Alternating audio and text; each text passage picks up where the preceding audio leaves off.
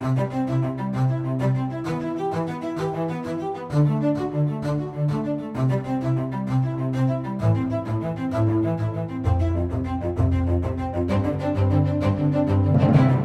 to Life Beat, Right to Life of Michigan's bi weekly podcast going in depth on pro life news and issues. I'm your host, Chris Gast, RLM's Director of Communication and Education. Thanks for tuning in, everybody. Today we're going to talk about our special project we announced two weeks ago on the podcast. Uh, our grants that we made to four pregnancy centers in the city of Detroit. But before we get into those details, let's cover a couple of the news stories recently. First one I wanted to talk about was uh, abortion arguments. There was a interesting article in a news outlet called Vox, an online website, and they were talking about the issue of artificial wombs and how they might impact the abortion debate. So, uh, basically, uh, most of the uh, current abortion law is based on the idea of viability and that once the child can survive on their own outside of the womb, then they uh, have a greater protection under the law. Of course, under Roe versus Wade and Doe versus Bolton, they really have zero protection, but at least there's a sort of a fig leaf of protection they have there. And that's the basic argument uh, for abortion is that women shouldn't have to be pregnant. So along comes the idea of an artificial womb. So what happens if a woman gets pregnant and doesn't want to be pregnant? Well, uh, the child could simply be transferred into an artificial womb, and the woman no longer has to stay pregnant. And then, based on what abortion arguments are these days, that should be the end of legalized abortion, right? Right? Uh, of course not. Of course not. As pro lifers, and even as abor- many abortion supporters deep down know, it's not really about bodily autonomy or it's not really about uh, freedom or reproductive right or all that. It's about not having a baby. That's what abortion is at its core. We don't want to deal with a baby in any shape, manner, or form, and the baby needs to die. It's not thought in such frank terms always, but that's really what it's all about. And so, this article on Vox, which we uh, detail and analyze in our blog, you can find our blog right off our website, rtl.org. Um, the article invents a new right to abortion because obviously the old rights are kind of uh, Uh, the old arguments would be obliterated by artificial wombs, so they have to come up with some new justification. And of course they do, because again, the justification is not, you know, when you're thinking about abortion, a person that supports abortion does not sit down and think about what is the unborn child and how should we respond to that? Because it's almost natural when you do that to say oh well you should be pro-life because the unborn child's a human being. The pro-life argument is simple. No people who support abortion generally approach it from well i don't want to deal with a baby how can i come up with a justification uh, that sounds palatable so i can get rid of this baby kill this baby and so this new right to abortion uh, that's invented in this article is the right not to be a genetic parent. Yes, apparently you have a right not to have people be related to you. I mean, I suppose it's kind of you could infer it somewhat from you know a right to abortion, but but I mean really it and the and the writer treats it as if oh well this has always been a right. Um, this new idea. And so it's just a perfect, this article is just a perfect way to highlight how the right to abortion is really about we don't want to deal with a baby, so kill it. But you can't really say that because no one wants to acknowledge the frank violence that abortion is. And so they come up with some, or, uh, some other sort of justification uh, to make it sound palatable to our supposedly civilized society. Another story I wanted to talk about, not so much a news story, but throughout the summer on social media, we have been giving people information about the record of Senator Debbie Stabenow, where she stands on our pro life issues. And so the most recent one that we did was on Thursday her view of tax funded abortions. Basically, Senator Debbie Stabenow believes that pro life people should be forced to pay for abortions with their tax dollars. That's her position. A very interesting way to highlight that is uh, 1987, Debbie Stabenow was a member of the state legislature, and we banned Medicaid funded abortions in 1987. So tax dollars in Michigan can't pay for abortions directly. And so uh, Debbie Stabenow voted against it. What's the practical effect of it? Um, of course, it was challenged, and we in 1988 uh, had it passed by a vote of 57% of Michigan voters, uh, upheld this legislative ban. Uh, we did a petition drive to originally get it enacted. After that all happened, it came into effect in 1988, and then in 1989, a year later, abortions dropped 10,000, more than 10,000 in the state. So that one piece of legislation that Debbie Stabenow opposed saved 10,000 lives in a single year. If you extrapolate out to all the years since then, that could be as many as 250,000 Michiganders who are alive today. A quarter of a million lives saved by this one law. And if Debbie Stabenow had had her way, that law wouldn't be in existence, and 250,000 people who have no idea they're only alive because of this law would not be here today. And so I think that's important to point out. One other news story I wanted to cover briefly. Uh, this isn't happening in Michigan, but it's happening near Michigan, and it has a direct impact on us. So, Ohio has passed their own legislation requiring greater abortion clinic regulations, and of course, a lot of abortion clinics are closing because they are really shoddy, dirty, nasty establishments.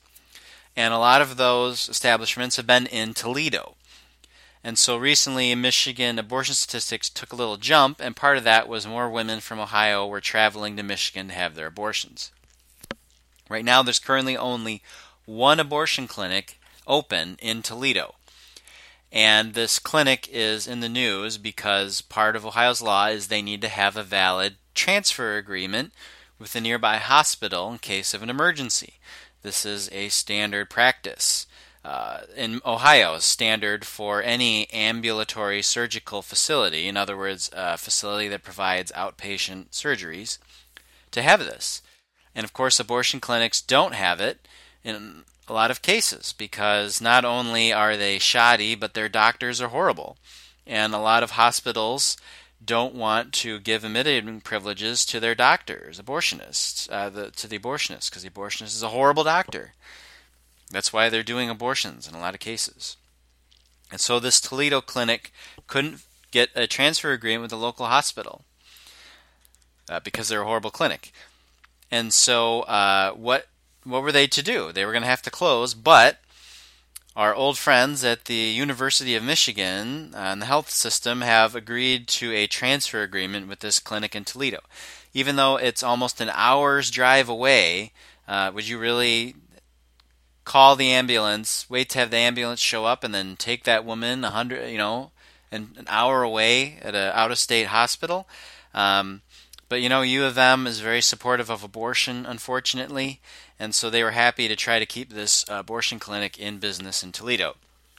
And right now, the court is having to ask whether that is even a legitimate uh, transfer agreement. So the um, that clinic is in court trying to stay open. And so um, there's just an interesting bit of news I saw this morning. Uh, apparently, the Toledo clinic uh, obviously is not taking women who have emergencies to uh, U of M in Ann Arbor.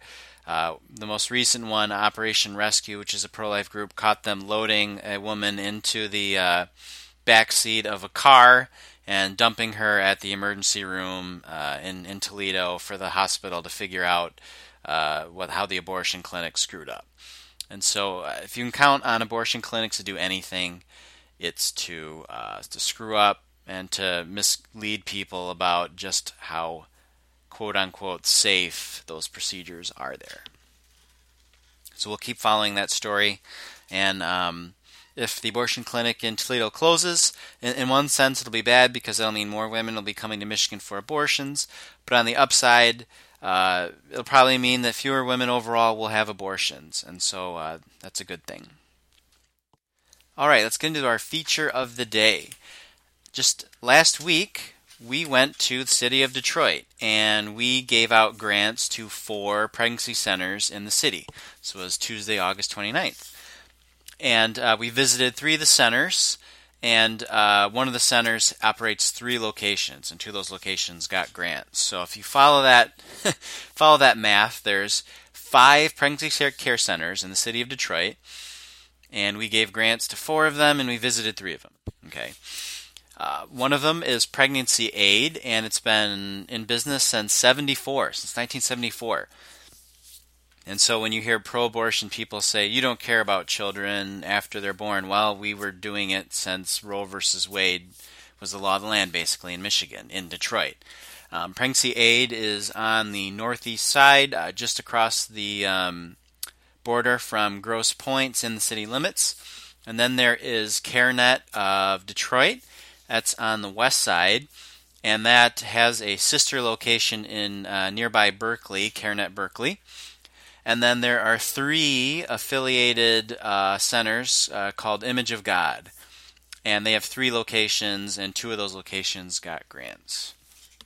So, really, there's only three organizations in the city at five locations operating pregnancy help services. Um, and when you look at the numbers, Detroit accounts for a quarter of the state's abortions. And um, you look at all over in the state, there's more than 150 uh, pregnancy centers, adoption agencies, social service organizations that are pro life that provide support in some way. And so Detroit really has a tiny subset of pregnancy help uh, services, but they have a quarter of the state's abortions, and that just simply isn't good enough. Now, there are a lot of pregnancy centers around the city of Detroit that women will go to. And uh, kind of what I want to talk about today is uh, you can go on our website, rtl.org, and get all the details about what exactly the grants paid for, and uh, some pictures, and the press release, and uh, kind of more on why we did it overall, increasing our focus on the city of Detroit. But I just wanted to share really today some anecdotes that kind of really, I hope, give you a better picture about uh, abortion in the city of Detroit. And one of those anecdotes is uh, there are pregnancy centers outside of the city of Detroit, and they do serve women from inside the city. In fact, when we were at CareNet Detroit, uh, the director, who also is the director of their facility in uh, nearby Berkley, said that a lot of women don't want to go to their Detroit facility because there's a stigma to getting services inside the city. Their experience in the city of Detroit has been so poor that having a uh, an agency located outside of the city instantly increases its credibility. You know, that's just a sad commentary on the state of things in the city. That uh, women could say, well, there's a CareNet Detroit and a CareNet Berkley. I'm going to go to the one outside of the city because I'm going to be cared for better there. Um, that's tragic and emblematic of a lot of the problems in the city of Detroit. And that's something that's really important too, if people understand, is um, you know we've been focused on Detroit for uh, for a long time, for many years. But um, you know what we're doing is we clearly need to you know it's not working as well as we want it to. We need to do more, and so we need to do more and more and more and more. Um, and uh, you know this uh, these grants are going to go a long way to helping these organizations but it's just giving them grants isn't going to solve the problem. Uh, there's so so many complex problems here driving the issue of abortions in the city of Detroit, and overall, the really high minority abortion rates. Black women make up 14% of the female population in the state of Michigan. They have 50.5% of the abortions. Those that's a disparate number, uh, if if I've ever seen one and it's never talked about. And that's really one of the key things that uh, we hope these grants, uh, besides helping these centers and the and the women and men who go there, um, is this is really something that needs to be talked about a lot more. It's just simply not talked about. It's not talked about in the media. It's not talked about in churches. It's not talked about at, at kitchen tables, around the dinner table, and it's not talked about in the city. There's this massive problem that nobody wants to really uh, recognize. And uh, actually, if you look at the media coverage of our grants, we didn't get a lot of media coverage about it uh, because uh, you know the story had a very positive cast to it. Look, you know, we're helping. That's great. Um, that doesn't get headlines, uh, even in, in pro-life publications. Uh, like saying, "Oh, the abortion rate is horrible," and and is Planned Parenthood racist? You know, um, you know, it, it's such a bad problem. People just don't want to engage with it unless there's some sort of unique uh, clickbait angle to it. and and that's sad. But uh, you know that's one of the many complex problems that needs to be addressed, and that's maybe the first problem that really needs to be addressed. So uh, at, at, the CareNet uh, Detroit facility, it is a very uh, professional, spacious facility. Um, they're uh, they uh, they provide uh, clothing to babies after they're born um, for a certain amount of time after the birth and it's really funny. Uh, we you know, took a tour of the entire facility, and they were already back there, and they had their Halloween and Christmas selections already organized and ready to go soon. Um, almost like a department store. It's kind of funny, um, but uh, they were just hoping to uh, really get the word out with the grants that they were going to get. Um, they're in a uh, the very nice office, again, very spacious. Whereas Pregnancy Aid, which has been around for uh, 41 years, um, was, is it 41? I'm not going to do math in the middle of the podcast. They've been around since 1974. Um, but their facility is it's just very it's a very homey feeling. In CareNet Detroit, you get a very uh, this is a very like a like a, a very clean and well kept clinic. Um, you know, and when you go into Pregnancy Aid in Detroit, the vibe you get is this is very homey and very welcoming in a very very cozy building. It's an old storefront. Uh, doesn't have the space that CareNet Detroit has, um, but very very homey and just very welcoming. And the staff there, the staff in both locations, is just very very welcoming. And so. Um, those are those two experiences. But perhaps the most profound experience on me, because I was uh, one of the three of us, uh, four of us, going around touring these facilities as we presented the grants, was the Image of God location that we um, visited. Now, this is a very interesting uh, pregnancy help um, service, and it's actually kind of very emblematic of a lot of of the pregnancy help uh, offices and ministries in the state. Uh, some of them are very big and have very professional looks and have very big budgets and do a lot of great work. Uh, in some cases, especially in the more rural locations, they don't have those kind of resources, which they certainly don't in the city of Detroit. And so these locations um, are often very, uh, very volunteer oriented. They don't have a lot of uh, budgets, and it's all run on people power. And it's actually very, uh, very heartwarming sight to behold. And that's certainly true of this Image of God Pregnancy Center we visited. So they have three locations scattered around the city, and the one we visited is on the uh, in a very Mexican neighborhood in the southwest uh, side of Detroit. And it's it's in the basement of this huge, huge, very beautiful church, and uh, it's actually the most Holy Redeemer Church, uh, Catholic church, and as I understand it, it was the largest Catholic parish at one time in the entire United States. And so when I say uh, church basement, I don't mean this little place where you go for juice and cookies. They had a whole second church basically downstairs. They used to have services down there along with the services upstairs. So on two separate floors, two separate services. So the pregnancy service is located in the basement of the church, and its primary clientele are Hispanics in the area and the church, of course, is heavily Hispanic, so it makes perfect sense to have this uh, service located there. And they have, uh, despite not having a large budget and being uh, basically 100% volunteer run, they have an ultrasound machine they can use. Uh, they give out uh, clothing, they give out diapers, they do some educational classes. Uh, some of the grants we were giving to, they wanted to develop a website and get some more Spanish language materials. But the volunteers who run this clinic uh, the two main volunteers who were there don't speak English. They can read and English and um, have you know can understand a lot of what's said, but when we were doing the presentation and interacting with them, they needed a translator. And one of the uh, uh, young women there, uh, a young mother herself, uh, was doing the translation for us, and it was it was very fascinating um, because uh, one of the volunteers there had a couple of things that she really wanted us uh, to address.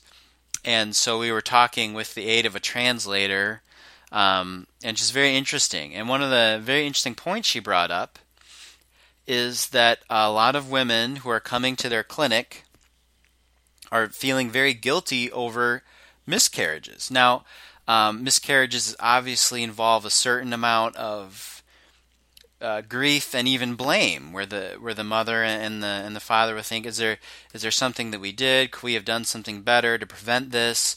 And it's a very difficult situation. But she said it went it went way beyond that in the Hispanic community, and um, really wanted some insight in how they could help deal with that from us. And so um, as she explained it, the problem is uh, in many cases these women are experiencing domestic violence that may have led to uh, the miscarriage, or they may have um, had exceptionally poor prenatal care. And so they're really dealing with these miscarriages from a, from a guilt perspective, even though you know they're not really morally culpable in any sense. Um, but because of the circumstances around them, they feel uh, responsible for uh, several, you know, very human and very cultural reasons. And so, um, just very fascinating. This organization there is just 100% people power, and so the the grants that they're going to get in that case are, are definitely going to go a long way. Um, but so that's these centers, and they're in Detroit, and they're helping women, and they could use a lot more help. Again, Detroit is where a quarter of the state's uh, around 25,000 annual abortions happen. Um, it's about 6,000 abortions in the city every year. And right now, there's just five centers taking care of them. And so uh, we don't have an affiliate there. Our affiliates around the state do a lot to help these pregnancy centers in many cases. We just don't have an affiliate within the city limits of Detroit. Even though, um, you know, our affiliates do help out um, you know, one of our longtime affiliate members is, is, the one kind of setting up these Image of God pregnancy centers. Uh, one of our other affiliate uh, members is a is a very committed volunteer at the Pregnancy Aid, and so. Um, but we really need to kind of step up and fill the gap there, and so that's what we're doing. And hopefully, these uh, grants are a small step, but an important step to building a greater relationship with these pregnancy centers. And so I just thought I'd close uh, by saying again, that's this is a first step to increasing our focus, you know, as well. We we have a lot of stuff in place, but we need to do more, and this was kind of a dramatic way for us to stick a flag in the ground and say, um, you know, what we're doing as a focus is not enough, and we need to increase the focus more. And hopefully, our goal is this will also help get people aware of the problem, um, even pro-life people around the state, and uh, get this issue talked about more. And so, again, you can get the details on our website, rtl.org. You can uh, find a link to our Facebook page. We took a lot of pictures of the tour. It's really interesting to see. I'd encourage you to go check it out. All right, that uh, those 20 minutes flew by, and so that's all the time we have for this edition of LifeBeat. Join us again in two weeks where we're going to give you a recap of our state conference in Kalamazoo on September 21st and give you all the details on what happened. There's still time to register. Again, always go to our website, rtl.org, where you can find everything. All right, thanks for listening and have a wonderful weekend.